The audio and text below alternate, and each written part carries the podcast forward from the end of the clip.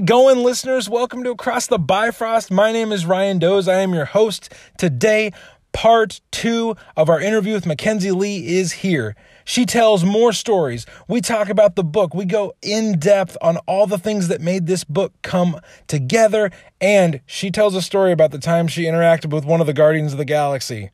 I'm not going to lie, you do not want to miss that part of the interview. Later on, we're also going to talk about the finale of Loki. Episode 6 is here. All the insanity that came from it has just sunk in, and we're going to talk and review, break that apart. It was phenomenal. I hope you saw it. Man, I mean, the, the, the Marvel Cinematic Universe is never going to be the same. It's never going to be the same. And you don't want to miss our breakdown of that episode. Some ways that you can support the show to keep this great streak of shows coming is going to iTunes, subscribing, rating, reviewing us, telling us what you like about the show. We want to keep giving you shows that you enjoy, so tell us what you like there in the reviews on iTunes. And then you can go follow us at Across the Bifrost on Instagram. You can talk with us about Loki anytime you want. Our DMs are always open. We always want to talk about Thor, his world, and Loki. So be sure to go there give us a follow. We would love to chat with you on that platform. Here is one announcement you need to know going forward. We have a great, great, great show lined up next Monday. We are doing a panel discussion breaking down the entire run of Loki on Disney Plus, all six episodes, with the reviewers that we've had come on the show every single week to break down individual episodes. We're coming back, we're all getting together, and we're going to talk all about Loki. No script, no plan. We're just going to talk about Loki until we can't break it down anymore. And if you want to be a part of that show, you can totally have your voice heard on that episode. Go to the link in the description for this episode leave a voice message and you'll be a part of the show. That would be so cool if you got to be a part of the show with us. So go do that. Submit your opinion, your thought, your theories about what's going to happen next with Loki. What's going to happen with the Marvel Cinematic Universe? There's so many possibilities, and we want to hear what you have to say for that episode next Monday. But today, today is big. Part two of our interview with Mackenzi Lee. I will not waste any more time. I want to get to this interview, so enjoy this talk, and I will see you at the end of the episode.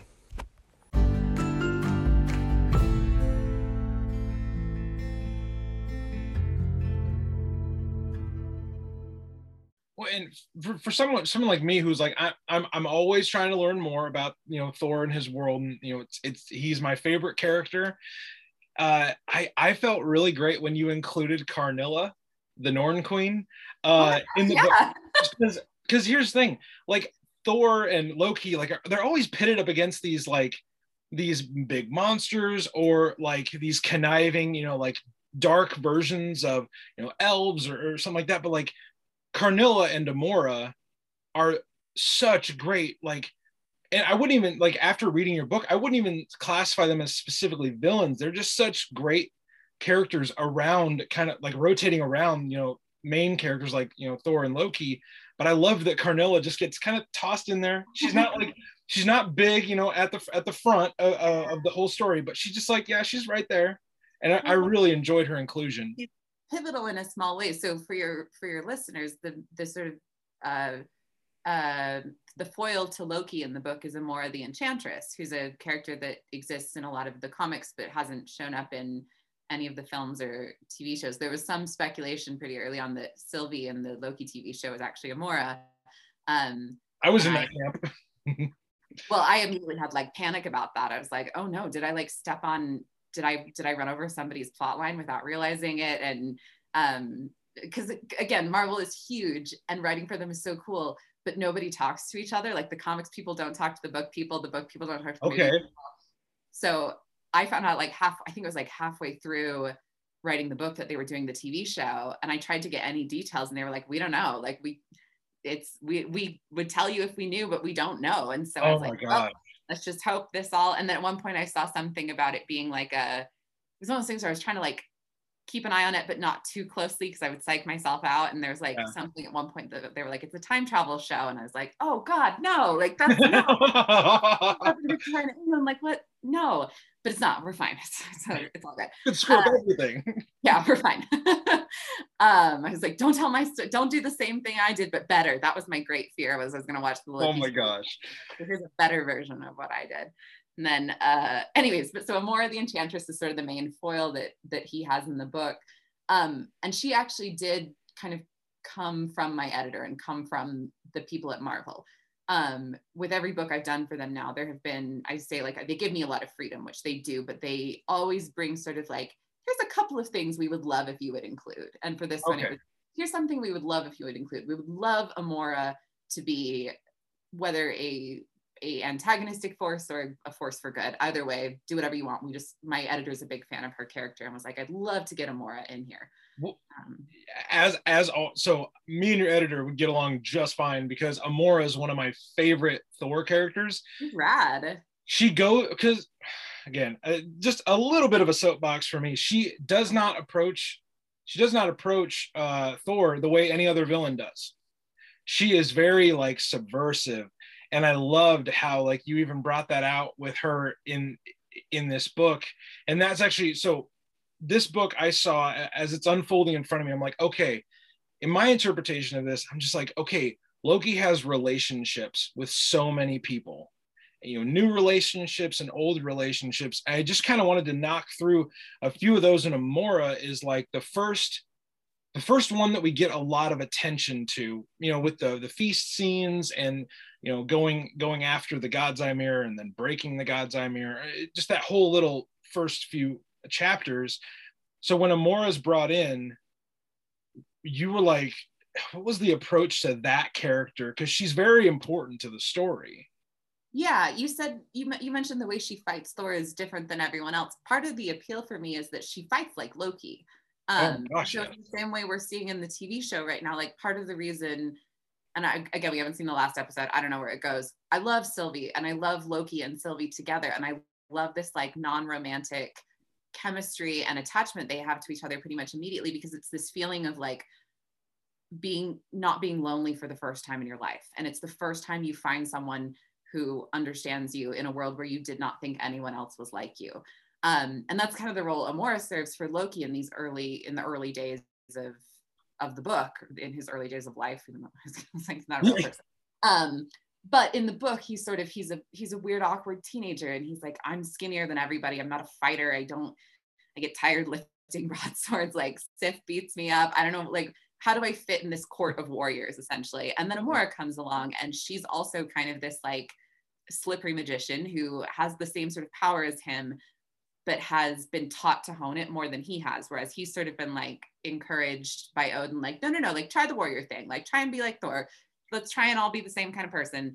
Um, Amora comes in with the same power he has, but she's been taught to use it, and she knows she knows what the, the potential it has too, and and she kind of pushes pushes his buttons in the right way and tempts him into she she kind of she enables his his more chaotic trickster mischievous evil side um and that's and then over the course of the book it's, it's sort of like is that necessarily a bad thing is that inevitably what he's going to so she becomes yet another force of like are you someone i kind of had to meet along the way to bring this side out in me?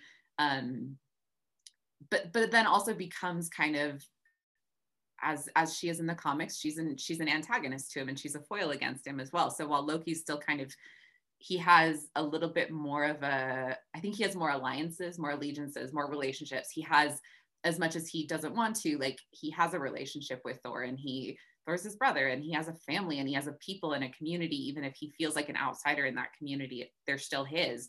Where Amora is is an orphan, she's a sorceress, she's doesn't she doesn't have anybody. She answers pretty much only to herself.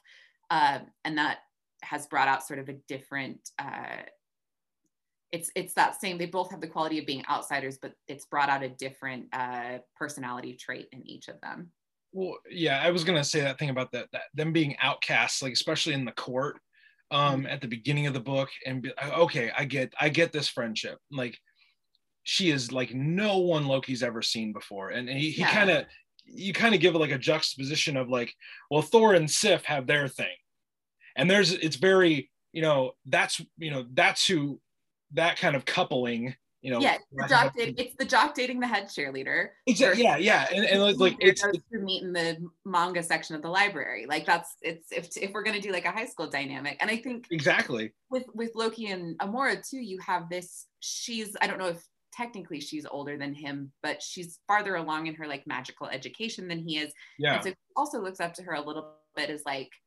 it's like that cool the, the cool senior when you're a sophomore um that you want to be their friend but also you kind of want to be them and also you kind of want to make out with them and you're it's all like all these things kind of overlap um but mostly i think it has a lot to do with with uh when you see someone take the things about you that you think are weird and unlovable and make you like too strange to exist and then makes them beautiful and powerful and makes them a source of strength that's for loki that's what he sees in amora and it's so it's a it's a totally new world for him is these things that have made him so weird and such an outcast. When she wears them are things that wears metaphorically. When she uses them are things that make her strong and brilliant and unique and and a force and a warrior. So uh, Uh, speaking of wearing things, not just metaphorically, one of my favorite, favorite, favorite moments, like it's uh, it's a kind of like a little like joke that shows up throughout the book, is that Loki wears Amora's boots. Yeah. I like I loved I loved that so much. And like and Loki throughout the rest of the book, even when he's not with Amora, he's like, man, I really do love those boots. like that was one of my favorite little jokes that showed up throughout. One of I did did I mention one of my biggest influences for this book was Devil Wears Prada. Um, I love Devil Wears Prada. now I'm gonna have to go watch Devil Wears Prada tonight. I, I, also just watched Cruella, which I adored, and Fantastic I feel like we, also, we, can do a little Venn diagram with uh, Loki and Cruella with just like fantastic yes. goth fashion in the middle um yes he does he wears her boots. He he kind of there's some illusion in the first little chapters that when she's living in the asgardian court he kind of he kind of starts dressing like her and kind of adopts her style a little bit to the point that he's literally stealing clothes from her wardrobe. And this goes back to kind of what i was saying that he's like i don't know if i want to be you or if i want to make out with you or if I want to just like be in your gang or are we are we am I like your sidekick? Are we partners? Like it's the yeah. sort of like nebulousness of the relationship. So going into the I want to talk the the the layered love stories in like whether it's a deep friendship love or a romantic love uh, I'm I would love to hear you expound a little bit on that but like there's two love stories in this book that you approach, you know, Theo and Amora, and I just kind of wanted to hear maybe why why two why two different like uh, stories in in the book, and how how did that unfold for you as you're writing these two parallel, you know, kind of attractions. Uh, so for your listeners who haven't read the book, uh, Theo is a member of this like of a Ghostbuster society, essentially down on down on Earth, loose, loosely inspired by that Harry Houdini team. Um, awesome. Like a like a small uh, uh, what's the word? Startup. I don't know, like a, a ghost hunting startup. Of, they're an interdimensional startup. yeah, they're kind of like they're kind of they're they're kind of agents of Odin on Asgard, but also it's more like they found out about Odin accidentally, and he's like, "Okay, so go stay busy, stay out of my way, don't bug me." Um, and so he's part of this little this little squad down there um, that is working to keep supernatural forces out of out of Midgard. Um, and yeah, later in the book, as we get into Victorian England, uh, Amora's there, and then also I'm not sure how how spoilery can I should I be on this. You can be as spoilerly as you want. Okay. Um, well, we'll see how much of the book I remember. That'll that'll really define um, how many spoilers I remember. I can help. I just finished it for the Great. second time. I was gonna say you probably have a better memory than I do. um, but so yeah, so so Theo is Theo is anti-Amora. He brings out the opposite things in Loki. He brings out humanity and uh, brings out sort of a, a larger Theo's also somebody he's he's a gay man in Victorian England, so he's had like incredibly bad things happen to him because of things he can't control, and still come out of that situation soft and kind and loving and ready to like, which is which is something I think Loki is is struggling with too. Is like, how do I process? How do I process emotional abuse? How do I process yeah. a childhood that really roughed me up and feel and and so he sees in Theo much like Amora another outsider, but somebody whose outsider status or outsiderness has made them into a totally different person than Amora. Amora has become kind of vengeful and bitter and she she acts in her own self-interest whereas Theo has somehow found a way to still keep his to still keep his vulnerability, I guess. Um, and so that was part of it was the juxtaposition of those two love interests for Loki represent oh this feels very like literary literature class in college and I like talked about my books this deep um, but for for me they were they represent these two dueling forces within him which is am I a good guy or am I a bad guy? Um, and honestly the answer is somewhere in between but at the time he's he's living in a world of heroes and villains and feels like he has to pick a side and maybe that side has already been picked for him and um, does he get a say in who he gets to be? And so you have yeah theo and amora who bring out two different sides of him encourage two different things in him um, and who both i think also know something about his future because Amora's Amora was part of seeing this prophecy, and Theo has all these stories from from Norse mythology, and so they both see where he could end up and have a. They almost know more about him than he does in a lot of ways. Yeah. Um, so that's part of the answer. The other, maybe, uh, more on the nose part of why we had two love interests is because I wanted to write about Loki as a bisexual person, a bisexual gender fluid being. Um, and I really wanted to write a, a queer relationship in Marvel, which is not something we see super often. And yeah, Loki as a character has been gender fluid and, and bisexual or pansexual. They're both words I think that get associated with him a lot. Has been that way since the the poetic sagas from the Norse myths and just gets left out. Um, and yeah. it was it was amazing how many people sent me homophobic messages when the book first got announced with like the, the headline i mean i'm not surprised. I'm not surprised oh, yeah yeah. I'm like, i've been writing queer fiction for long enough that i'm like no, i get it. Like this this is kind of expected. Um but it was it was interesting to me how many people are like why are you bringing your gay agenda to marvel? And i'm like dude first of all it, I think Al Ewing did it along, or Jack Kirby, somebody. I was like, I'm not the first person to to bring this in. Um, but second of all, like if you if you're not talking about that with Loki, you're not understanding that character and that fluidity and that um, the sort of nebulous nature of his identity is so intrinsic to who he is. Um, so that's part of that's the self-serving reason yeah. why to love interest is I wanted to write a really explicitly bisexual book that that nobody I didn't want to do like a like a female like a really explicit female love interest and then like a relationship between two men that you could kind of like it's kind of queer coded like i wanted both of these to be explicitly romantic relationships so i'm just gonna i'm not gonna spoil the ending of the book um, because I, I just i really do want people to go read this book the the way hmm, how do I say this in a very uh, non-spoilery way? Um, the way that Loki and Theo end up at the end of the book. Gotcha was so emotional. I remember that part because of how many upset messages I get saying, was, "How could you do this?" I was like, so to me, I was like, I, I'm I'm getting towards the end, and I'm like, okay, Loki makes the promise, but Loki's a liar at heart. like, so I was like, oh no, Mackenzi, you're gonna do it to us.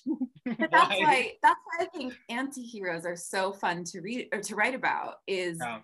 because like when you have someone like Thor you know he's always going to do the right thing. It might be like a moment of turmoil where he has to decide between his own self-interest or between saving Jane and saving Asgard, but you know he's always going to do the right thing. Someone like Loki, you don't know. Like yeah. He, these these choices become I, I, think in fiction, lots of these like the big choices that these characters have to make, it's sort of like, okay, I know there's a right answer. You can struggle with it, and that struggle will be interesting for the plot. But like in the end, we know what you're going to do. Whereas yeah. with characters like Loki, you never know. Like they're they could legitimately go either way, and that would be totally within the realm of their character. And that's part of why I think this series has been, for me, just the most fun thing to do is that I have these characters that make all the they I the, the subtitle of the series could be no happy endings. Like everybody's making all the wrong decisions. Everybody ends up sad. yeah. like really, I'm working on the third one right now, and it's like, well, this is not gonna be this is not gonna be any happier than any of the other ones have been so like I, but if if anyone's listening and they think like oh well like if it's a sad ending like why should i why should i read the book? It is a the books are the well this book specifically is so satisfying though. But it's satisfying in a way that i didn't expect. Um because like i was like how's this gonna wrap up follow me around and pep talk me all the time. Goodness gracious. You like have said all the kindest things. And, and the thing is the book. the thing is i like I was telling my I was telling my wife this the other day. I was like, I think you should read this. And she's like, Well, you've been talking about it for the last week, so I almost don't think I have to read it.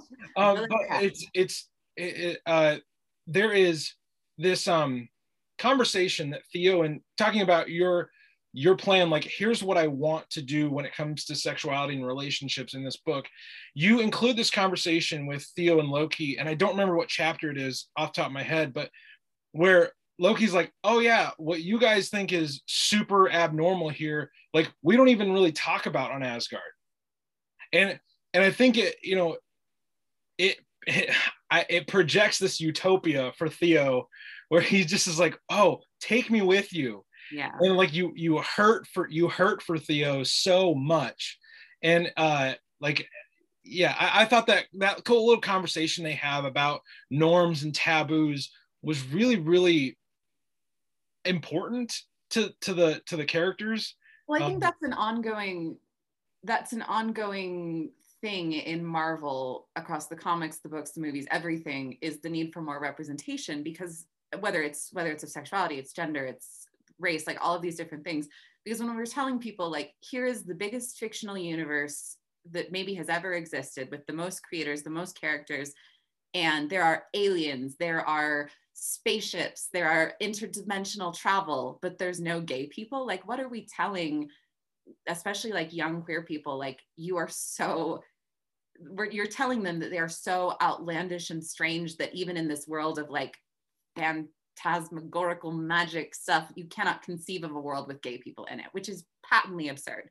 Yeah. Um, and the idea that there are all of these these many many realms and worlds and, and dimensions but all of them have the same ideas about gender and sexuality that earth does. Like it's such a i mean we talk about like western centric ideas of literature. It's such a midgardian centric idea of of of all of these things. And yeah that that conversation that chapter in the book is is one of my favorites for that exact reason which i hope that it not only acknowledges it within the context of the story but also like within the context of the larger marvel universe. Like not every world is like this. And I and I think too, as someone I, I grew up in a very conservative religious community. I'm a, I'm a bisexual woman and came out as an adult. Um, for me, for a long time though, as I existed within this religious community, I was sort of that that is not accepting of of LGBTQ people, and it was sort of like, so how do I reconcile who I am with this this world that I'm living in? Like, I can't change my community, I can't change these people around me, and this is sort of what I ended up transposing onto Theo then is this feeling of like my world is not going to change and I am not going to change. So what do I do? Yeah. Um, and so yeah, for Theo that becomes sort of this like it's a it's a wish fulfillment, it's a utopia. And for like 17 or 18 year old me, it would have been the same way. Like, yeah. can you just take me to another world where this isn't an issue? Like I don't want to deal with it in this yeah. world. I don't want to deal with it. I don't want to deal with having to fall out with people with having to pick one thing over another to having to broadcast these things about myself like i just want to go somewhere where it doesn't matter. Um and that's not our reality still. It's yeah. it's, it's unfortunate but it's it's not the world we live in. And um i get i get that i get and i think a lot of queer people understand that wanting to go somewhere where it's just not a big deal. Um, you talked about you mentioned just briefly there like marvel being this expansive you know it's it's a fictional universe but that doesn't mean that it's not real. Yeah. Like, because like we're, we're about to so you know I, I know this is a thor centric podcast but you know let's let's let's go off the off the range a little bit we're you know we we, we live in a world where like black panther was the biggest hit of the year when it came out shang-chi is about to come out and and shed light on a community that is underrepresented in marvel across the board so this idea that marvel marvel can be for everybody. And when someone say someone listens to this or sees your account on uh, online and says oh i wonder if i can if i can see myself in loki.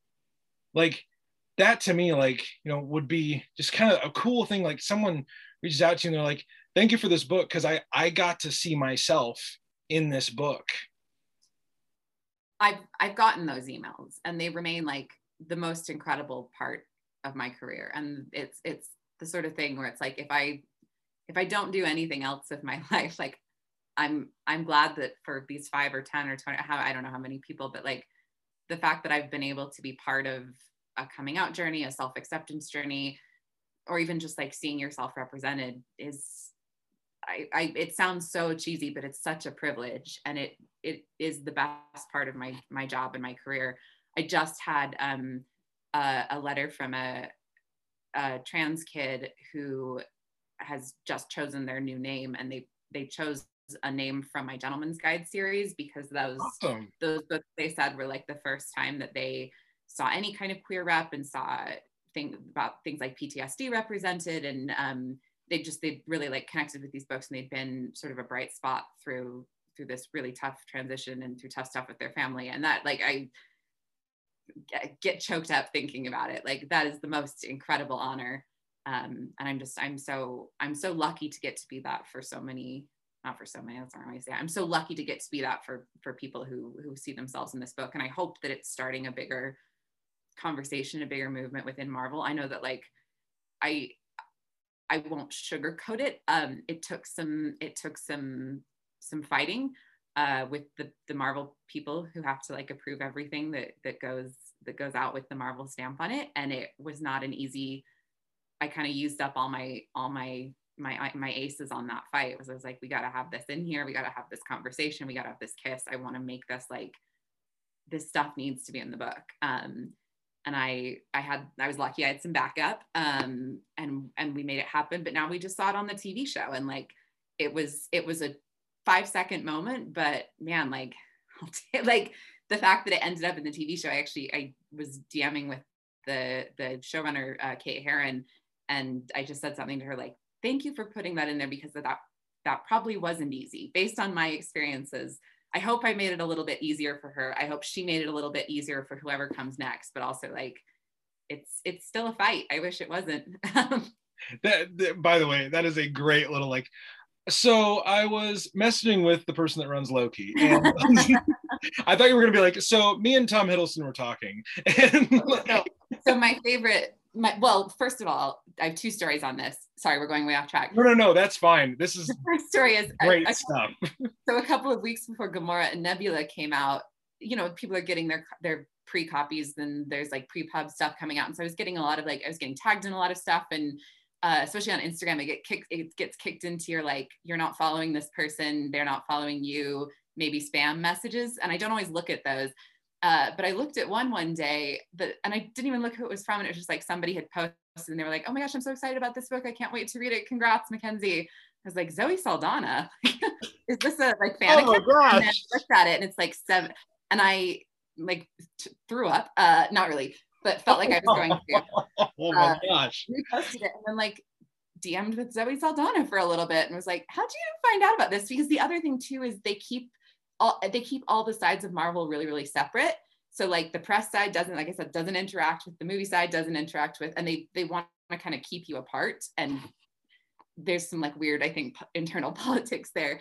Um, but so I had like I had asked at one point, like, can I, could we see if like Karen or Zoe would be interested in doing the audiobook for Nebula and Gamora, especially because we're in a pandemic and like nobody's working. And Marvel was very like, nope, not even going to ask them. They don't need to know this exists. Um, and Zoe found it because her mom saw it on like Gizmodo or something and said, "Oh, that's awesome! This is so precious." Um, so yeah, that was like my most the most surreal moment of my life was like, and I like sent her a copy, and it was it was oh wild. Oh my gosh, that I'm wow. at the post office mailing a book to Zoe Saldana, and I just like I kept looking at the post the post office clerk who's like scanning it, and I'm just like, see who I'm sending this to? Yeah, I'm really doing this, man. well, so okay. Uh, well, I just wait, know. Wait, that was my first story. Oh, oh I'm so sorry. So sorry. Uh, no, no, no. You're totally fine. Uh, this is just like my favorite story ever. Um, so when you tell people you write for Marvel, they immediately think movies, and so often people will just like bypass all the the leading questions and just be like, so you know Chris Evans, you know Scarlett Johansson, like insert person here. And I'm like, no, I don't. Um, and so I with when I tell people I write Loki, I got a lot of, oh, so you know Tom Hiddleston. I'm like, I don't. Um, like your no. best friend. Oh yeah. She's like, oh yeah, Tommy. Um, but so I, my friend and I were right after I got the job. My friend and I were down in Costa Rica on a vacation, and we, she's an English teacher, I'm a writer.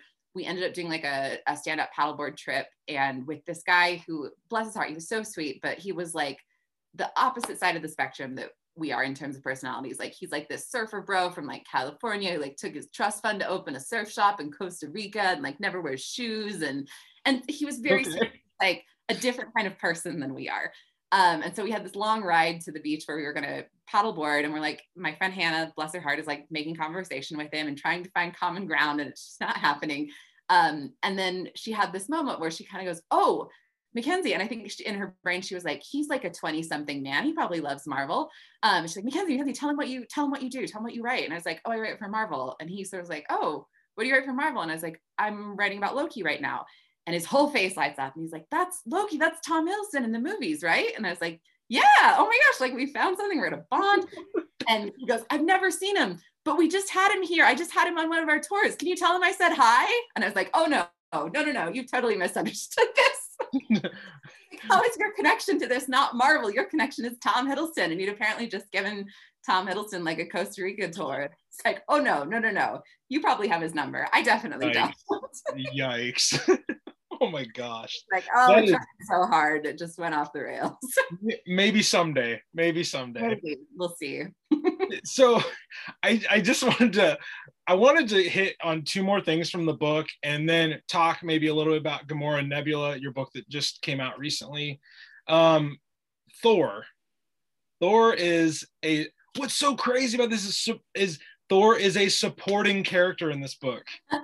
it's never and happened to him before. It never happens. Um, so Thor and Loki's relationship. You're go- going into this, and you're telling the the other side of the the story. What what did you envision for their relationship as brothers? This sibling rivalry on steroids, kind of thing. Yeah, it's. I I kind of leaned into the the Thor as like I'm so sorry, I know he's your favorite, but like Thor as dumb meathead jock and Loki as like greasy misunderstood emo kid. Um, and that was kind of what I and I I think especially because the dog's walking by again, a small bear wandering through my my uh, office. Small bear, yes. I think especially because they're teenagers, it was easier to lean into those sort of like almost the like high school tropes for them or the high school stereotypes um, and they're, I mean, they're still, again, they're early in their relationship. So they're, they're sibling rivals, but not, the rivalry is still forming, I guess, in a lot of ways. And so Loki still feels like maybe there's a shot that I might someday be king and like no shade to Thor, but I I wouldn't mind being king. And then he's sort of slowly starting to realize like, no, no, no, I was totally, I, this game is rigged. I'm totally set up to fail. And then that resentment towards Odin kind of ends up transferring over to to Thor and this resentment over yeah you you've rigged this game for me. There's no you're you're making me jump through all these hoops and I'm I'm never going to get anything out of it. Like you know again you know how this ends which is with Thor being king of Asgard. So why are you making me do all of this humiliating crap that I'm not good at? Um and that resentment transfers over a little bit to Thor. And so we see that kind of starting to happen in the book but they're also still brothers. They're still they've grown up together they know each other they've been mean to each other they've helped each other like um i think there's oh gosh now see i'm like i can't remember if this is in the book or not if it ended up in the final draft. There's like a part where loki tells thor to like pick up his clothes off the floor like pick up his towel off the floor or else it's gonna like mold or something like that. And for me that was like they're they're siblings. And for me that was a really important part too is that they've grown up together and they know each other not just as warriors and not just as as rivals and not just as, um, contenders for a throne, but they, they know each other as people and as brothers and and as as humans, as as guardians. yeah, as whatever they are. Yeah.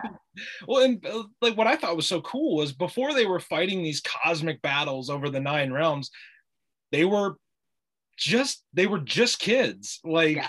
and I think I think like especially in the first few chapters, and uh, their little like side adventure in Alfheim is kind of fun because Loki follows all the etiquette. Thor follows none of it, and he gets a he gets away on charm alone. Yeah. And he is just like, I put in work here. Like at least pretend to do the work. Yeah. And, I know Thor's got a little bit of like in 30 Rock where they talk about like the handsome guy bubble. Like Thor lives in that like handsome, charming, and also like the the he is he is what people think of when they think of Prince of Asgard or son of son of Odin, and Loki is so not. And so he's sort of working against he walks, you know, he walks into a room and people already have their their their hackles immediately go up because they're like, oh, you were not, you were not, you're not the the the greasy beanpole that I expected to be coming on behalf of Odin. Um, yeah, so j- j- you spoke of Odin, and I'm gonna get to him in a second. One thing I just like these since it's a YA novel, and you were you were writing essentially like older high school kind of aged characters is what I interpret it as. yeah. I saw Breakfast Club unfolding in Asgard. Like I saw like Amora and Loki as more the Judd Nelson, Ali Sheedy kind of side of it, and then you know uh, Thor and Sif are like you know Yeah. they're Emilio Estevez and Molly Ringwald. But that's just like my little like visualization of that. now I can tell people if you like Devil Wears Prada and if you like The Breakfast Club, you'll love. Loki. You'll love this book. Uh, so Odin, as far as relationships in the book, I know that you know so many relationships were you know manifested onto the pages. I really gravitated to Loki's scenes with Odin um, because they they seemed so formative for who Loki ends up as. And in in you know, I'm calling up chapters now because I actually wrote these ones down. But in chapters 10 and 35, the you know there's the the conversation right before he goes to Midgard, and then there's 35. Yeah, there we go. For those of you that, that uh, she she's got the, the books displayed in the background.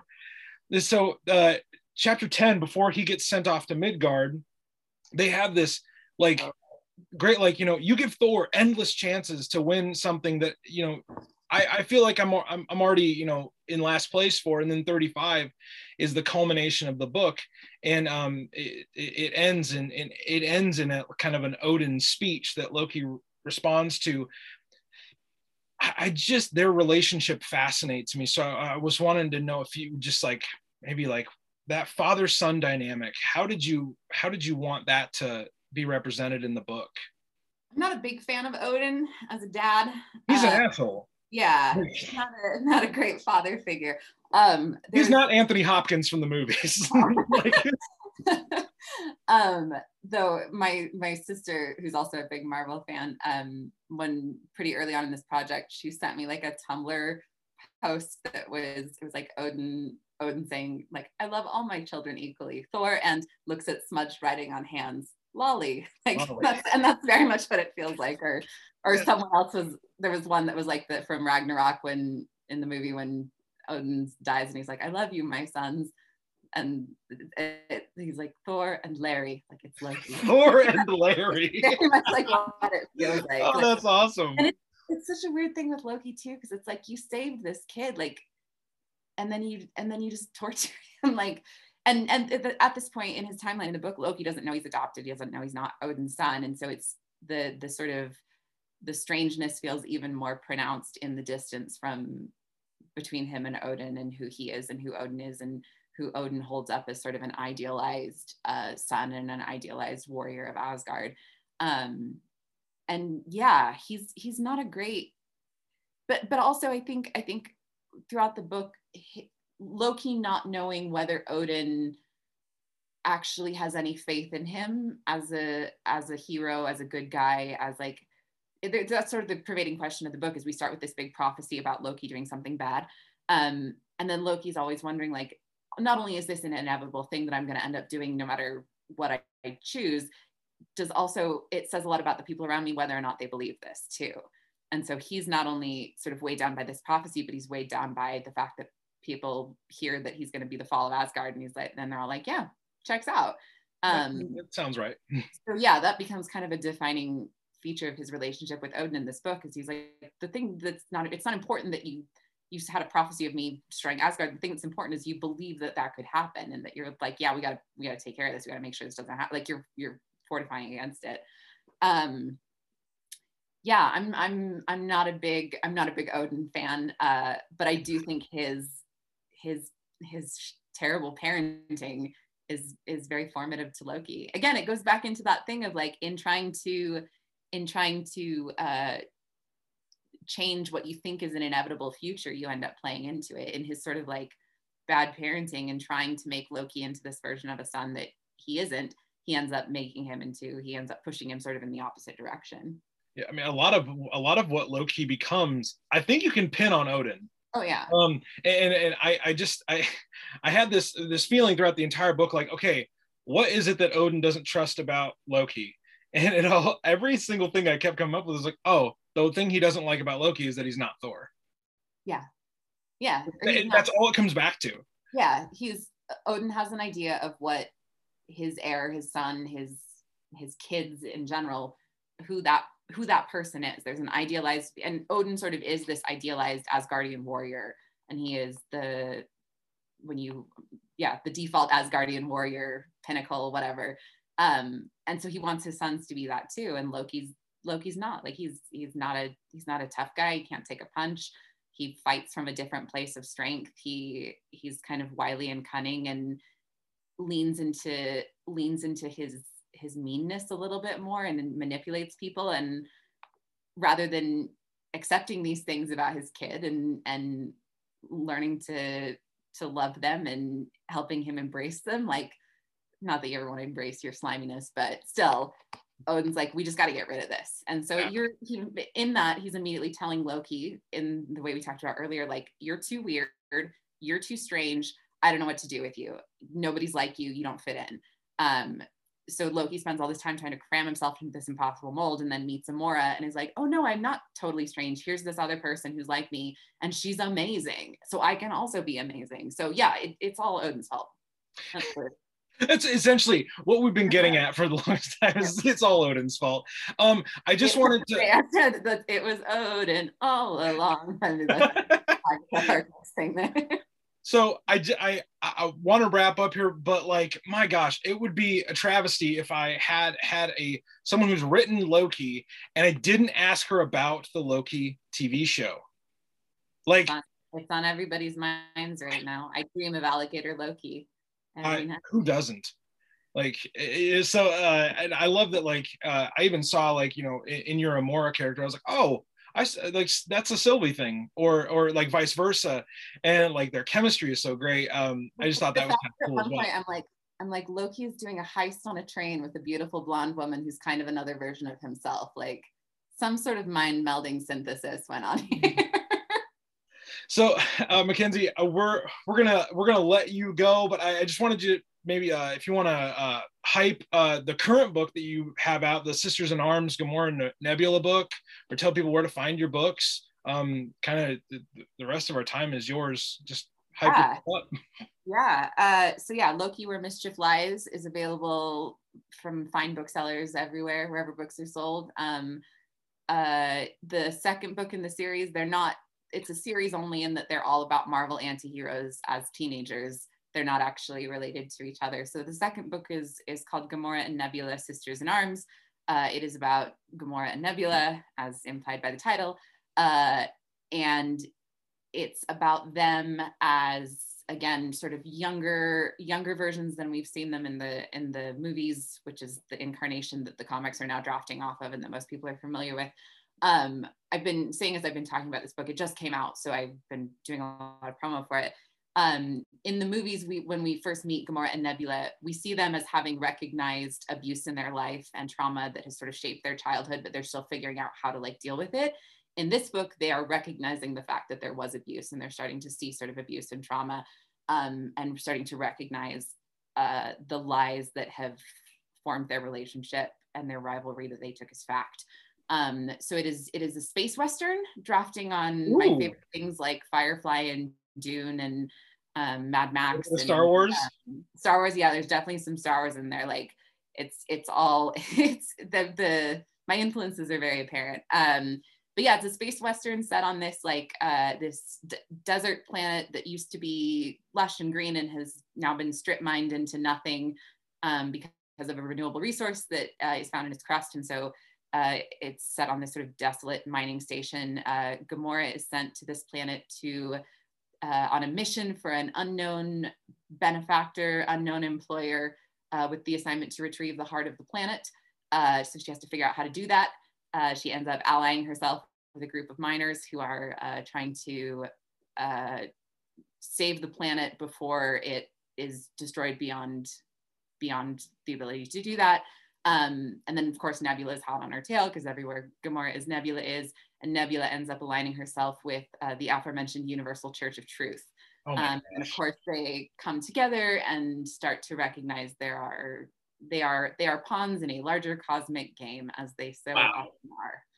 So yeah and scene it was it was it's a different book from loki in that it is pure sci-fi there's no there's no earth earth time there's no midgard scenes um but it's very very based in uh the american west i grew up in the west and so i i feel like that like desert red rock is very much part of me and also the deconstruction of the myth of the american west and and sort of starting to recognize as I have as I've gotten older how many people had to be exploited and killed and stepped on and stolen from in order for that myth of the American West to continue.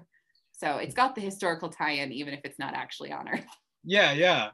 Oh man, I'm I'm excited to read that book now. Um, so uh, Mackenzi, thank you so much for hanging out with us over the oh, last little bit. Lovely. You are um, you are my new favorite uh, book critic. I legitimately, I'm like, I'm gonna just start sending you chapters and be like, just tell me I'm beautiful. Tell me this is great. And Tell me wonderful things I'm doing without even doing, realizing I'm doing it. And I will gladly do it. thank you for uh yeah, thank you for this time. And uh we will hopefully see you down the road. Yeah. See you when book three comes out. Awesome.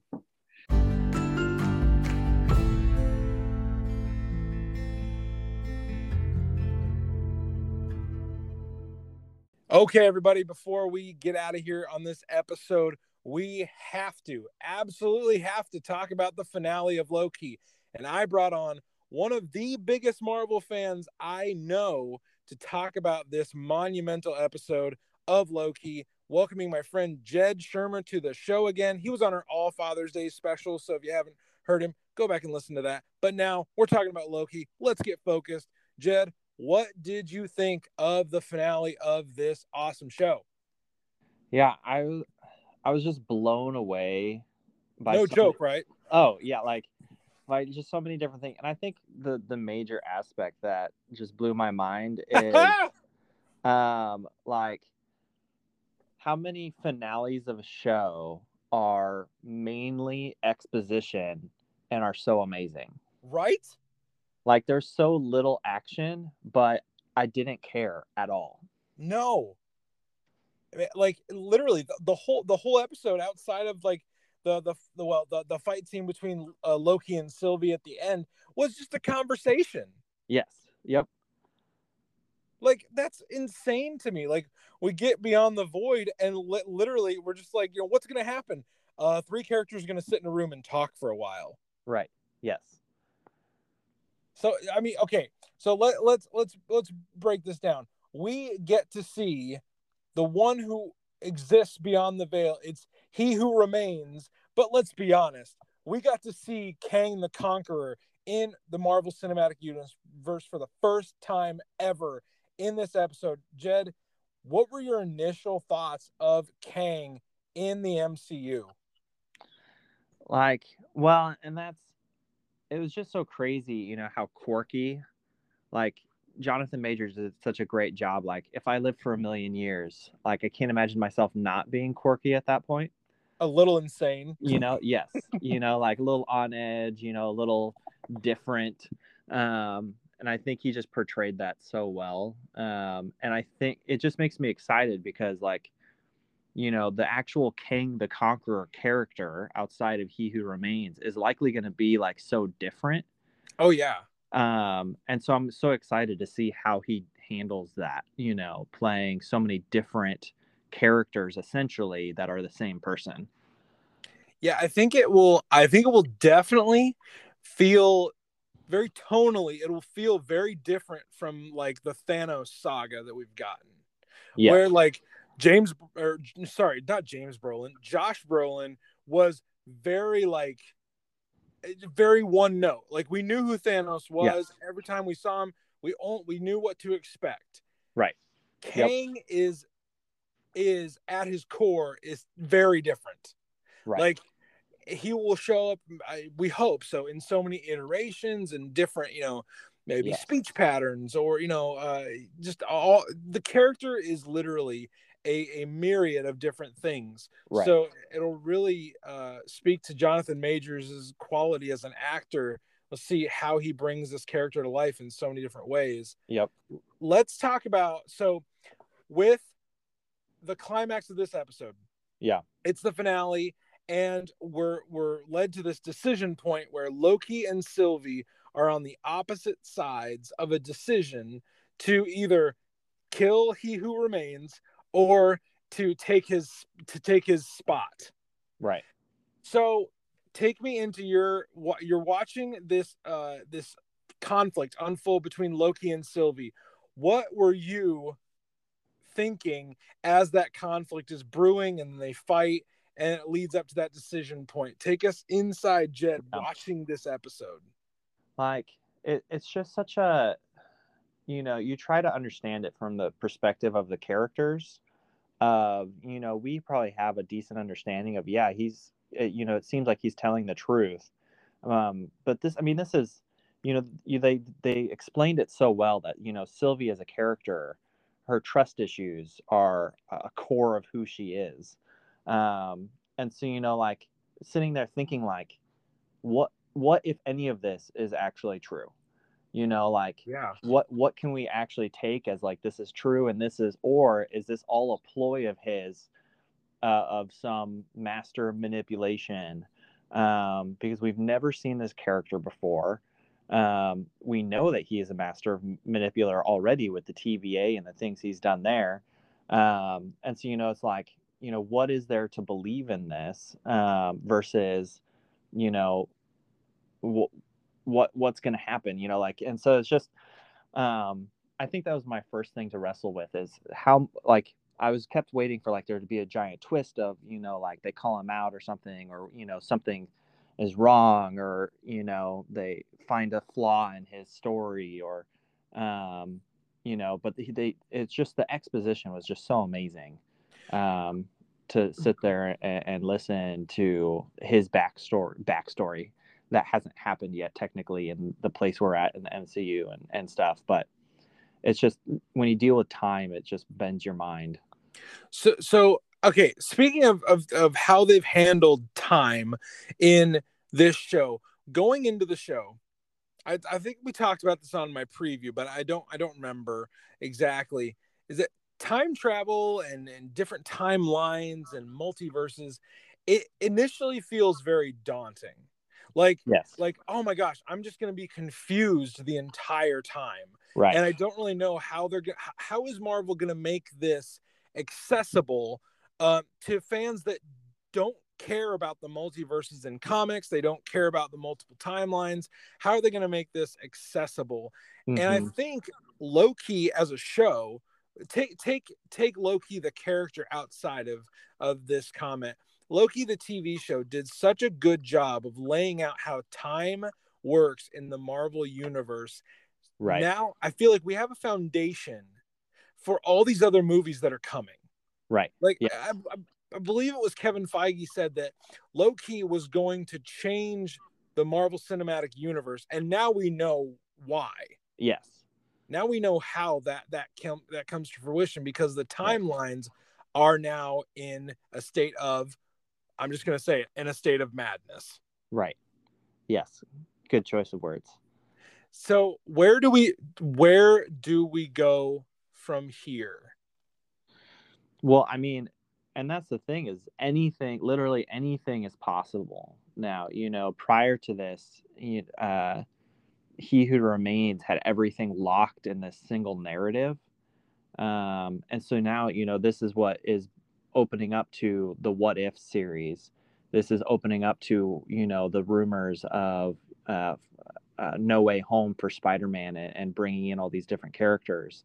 Um, you know the, I mean, Doctor Strange is the guardian of guardian of our reality. You know this greatly impacts him and you know all these different areas that this is going to impact i mean it literally impacts everything Yeah. um, and, and opens the door for literally anything So so okay, let let's let's talk a little bit about let's talk a little bit about the next thing that we get on Disney Plus because eh, initially when the What If series got announced, I was like, okay, cool. It'll be like some anthology stories. Right Like they won't really have any bearing on the Marvel Cinematic Universe. They'll be just like fun things that happen, and they're bringing back some of the good actors. Like it'll be Chadwick Boseman's last performance as T'Challa. Like I'm just Yeah, yeah. thinking of like these very like, you know, kind of uh, okay things about the show. right But now, but they aren't we- yeah because we didn't think they would be canon what if is totally changing in terms of importance for me because like these stories are going to be like other existences that have been created from these this warping of time that has just happened Yeah. so like how do you think what if is going to play into maybe the the the the canon timeline that we have Yeah, I I'm not for sure exactly how it'll play out. You know, I saw some fun things where maybe at like the end of every episode the TVA shows up to like try and prune it or something. okay Uh, yeah Um, you know, just something funny like that. Um, but you know, like with some of the I, I don't know. I don't know how that'll play in the in the main story arc um, of the AMCU. Um, we might it might be you know, um, you know where they if the storyline goes well they might pull it out and you know add it, yeah you know um, add it to the main live action story, which would be cool. I'm I'm telling you, if we get a live action Marvel Zombies movie, I Oh. Kevin Feige take my wallet, man. Like Yeah. here's my here's my bank account number. Like just give me Marvel Zombies in a live action movie. Yeah, Um, so some of the the next like properties that we have movie wise, like we have Multiverse of Madness, we have Right. uh, you know, or well, let's say properties that have been linked to Loki already, because like right. Shang Chi really hasn't been linked to anything yet. Eternals has kind of sort of been linked to stuff, but we know that there's going to be multiverse tie-ins with Right. Doctor Strange and Spider Man, uh, and and po- possibly Love and Thunder uh, Yep. coming out next year. we Um, know there's going to be alternates in those movies already. So how do you Yes. see eh, with the movies going forward? How do you see the multiverse affecting those titles that have already been announced? Um, well, I mean, it, I think, I think that's like the next. That's like where it's going now. Is every movie, um, you know, like those that you just listed, will have to touch on it. They will be greatly impacted, um, and will help further along um, that arc of dealing with this new multiverse that exists. Um, and so, you know, because although you know Tobey Maguire and Andrew Garfield haven't necessarily been confirmed yet, we do have confirmation of Alfred Molina, Doc Yes. Ock, um, Oh. and Jamie Foxx as Electro. I'm so Uh, excited for for Alfred Molina to come back and play Octavius. Oh, He is so great in that role. amazing. Um, yeah, um, and so you know, like those are going to have to directly um, talk about the multiverse and how that's Yeah. impacted. Um, and then, you know, another one we haven't talked about yet. Um, yeah, the new Ant Man, the Ant Man and the Wasp. I forgot Quantumania. I'm so Yeah. sorry. um, and that's that that's the one where we thought Jonathan Majors was going to show up. He's been confirmed in that as Kang the Conqueror For like the longest time. yes. Um, and so you know that's and that was the thing is no, I don't think anybody was really expecting him to show up this early because Quantumania's not till 2023. Yeah, it time to wait for that movie. and so yeah so i think you know everything will be impacted um you know that deal with more cosmic things you know i and that's what i love about the mcu i was thinking about this the other day um you know because we just had the black widow movie um, so good. come out and you know the the concept of it and the tone of it are completely different than loki Yes. um you know like uh Dreykov, the bad guy in there, is nothing compared to He Who Remains or Kang the Conqueror. Yet in that movie, they does they do such a good job of giving getting you invested in the story that you know you're like, oh man, this this horrible person, you know, and you're like drawn into this. You Yeah. know, so it's just amazing that the MCU can have they can make a character like Black Widow who's not as powerful feel just as important as someone like Thor or Doctor Strange who deal with quantum realities and cosmic you know wonders. Yeah, no, that's that's a good point because um I mean after seeing Black Widow, I was like, you know, I was like, okay, it was like it was like Marvel does James Bond or James Bourne Yeah. or Jason Bourne. Yeah. So I was like, okay, it's like a spy movie because like there's there's like there's almost no superpowers in that movie. Right. None. And so Yeah. really it's it's like it's Marvel does a spy movie. And I was like, okay, this is great. Like uh, but like um even in that movie they talk about like oh well well they in reference to natasha say like, well you're not like one of the big ones Right. Yeah, yeah, yeah. And they call that out and they even like there's even a great thor reference in there where he's like you know i doubt i doubt the the god of thunder has to take an aspirin after a fight Yeah. You know, yeah. like- Yep. You know she's just this normal hero but bringing this back to the to the multiverse so many of these characters are now going to be so relevant. Yeah like I, i'll tell you what um as as far, as long as we're going like into like deep cuts of heroes that should never should never maybe we assume they should never have gotten a movie though i'm glad they are i'll bet you no one could tell me that a shang-chi movie was coming Oh, like no. 10 years ago they're like oh hey the the master of kung fu yeah he's gonna ha- he's gonna have a movie you'd be like the who right. wait, wait oh, the what i remember we went to the comic book store a few months ago and um we saw the shang-chi comics on the on the the racks and i was like yeah they weren't making this if you if you even you know years ago you know Right. maybe even decades ago like he didn't have his own singles title so the multiverse is expanding and it's also expanding the offerings that we get from marvel we're getting Yeah. so many different uh, heroes are being spotlighted and you know we're kind of shifting up the roster of the mcu i mean we've got Mhm. we haven't even talked about the uh the disney plus shows that are coming you know we've got miss marvel coming we've got Yes. you know obviously what if is coming we've got hawkeye coming like Yep. there's so the the world of marvel is expanding which even sounds insane because it was already big right. um but bringing it back to loki Yep. loki season two yeah. the first time we get a follow-up to a disney plus season Right. just what do you expect out of season two of loki Yeah, I there's so many unanswered questions at the end of the episode, you know, so they have to figure out, you know, what's Sylvie gonna do. Um, she's got uh, he who remains temp pad, so she can she probably has more power than most people with the TVA and stuff at this point. You know, I I imagine that temp pad can do more. Um, and then you got, you know, Loki who's in some he's got to be in a, a different timeline of sorts um you know because we had the the Kang the Conqueror statue um in the tva and mobius and uh, hunter um b15 didn't recognize him.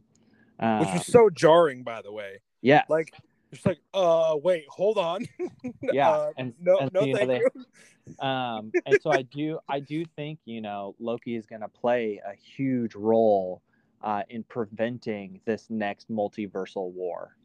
Um you know i think i think they're going to change i think that's it's been leading to you know what Kang did was he kept people in the same narrative you know loki was always Yeah. destined to lose um, and they kind of addressed that at the beginning of the show that is his fate he's always destined to be the loser yeah yeah Um, and I think that in season two they'll change that.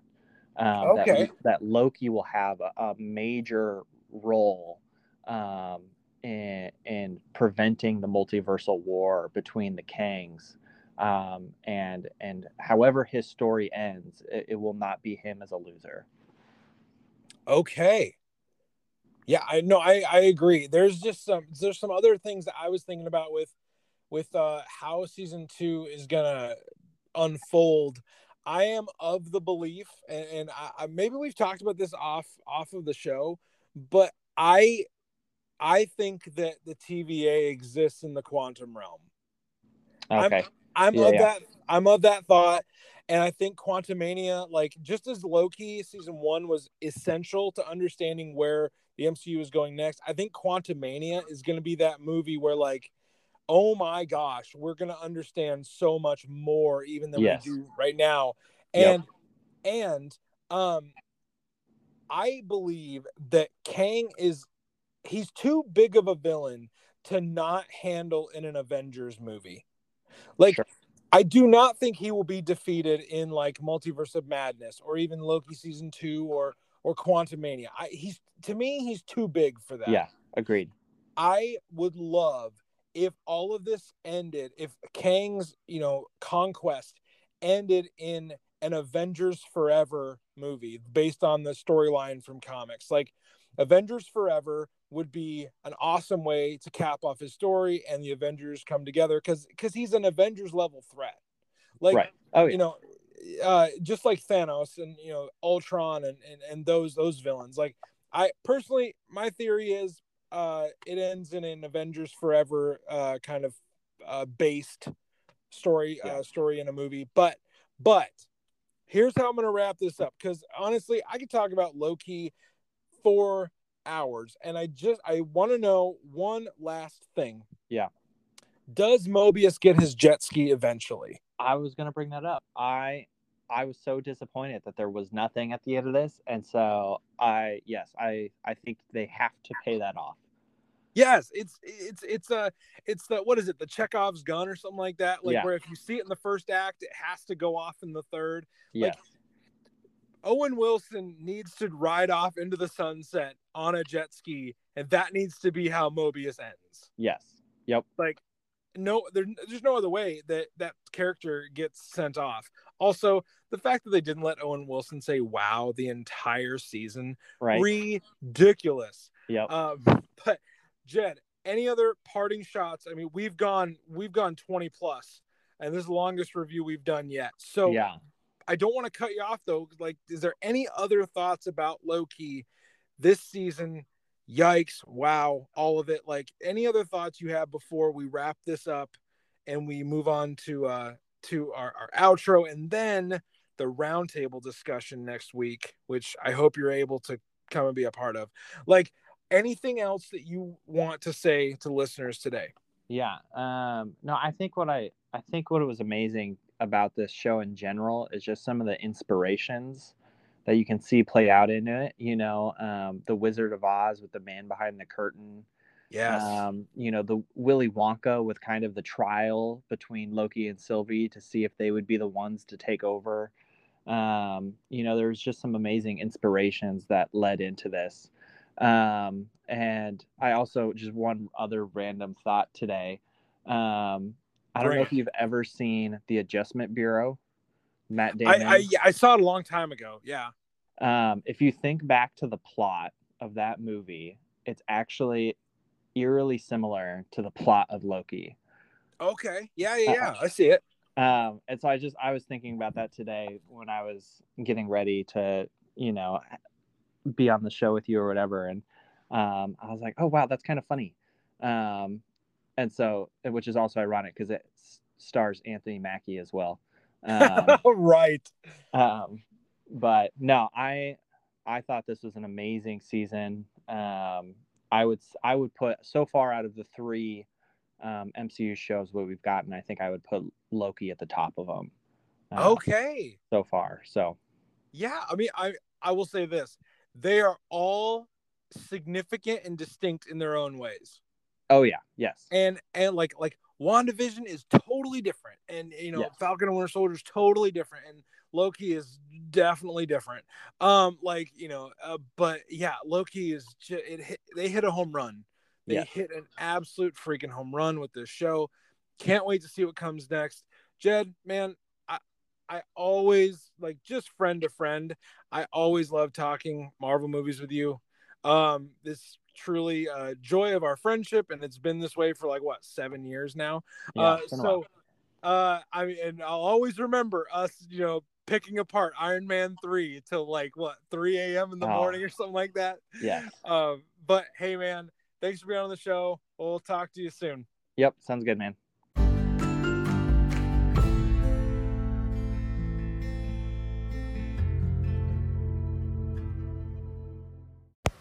That does it for the show today, everybody. I hope you enjoyed part two of our conversation with Mackenzi Lee. She was so much fun to chat with. She told some great stories. So I want you to go support her by buying one of her books, whether it's Loki Where Mischief Lies or her new book, Sisters in Arms, the book about Gamora and Nebula go buy one of those books. Support her and she's doing great work. So really uh, follow her on instagram at mackenzi lee. She's a great follow. She puts up a lot of stuff with her books and her, just her life.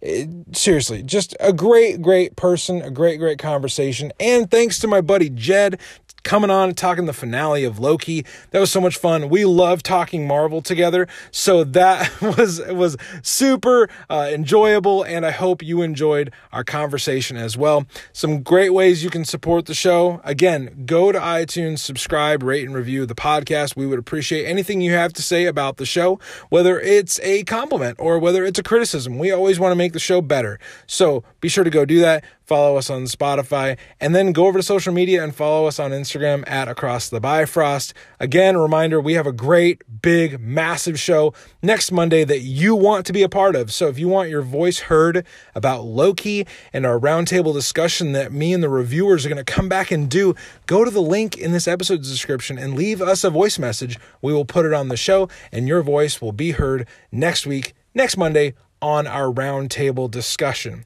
I hope you enjoyed this episode. Always enjoy when you come aboard the Rainbow Bridge with us and spend some time with us. Can't wait for the next time that you're going to jump on the Rainbow Bridge and learn something new about Thor's world with us. Until then, have a great day and stay worthy.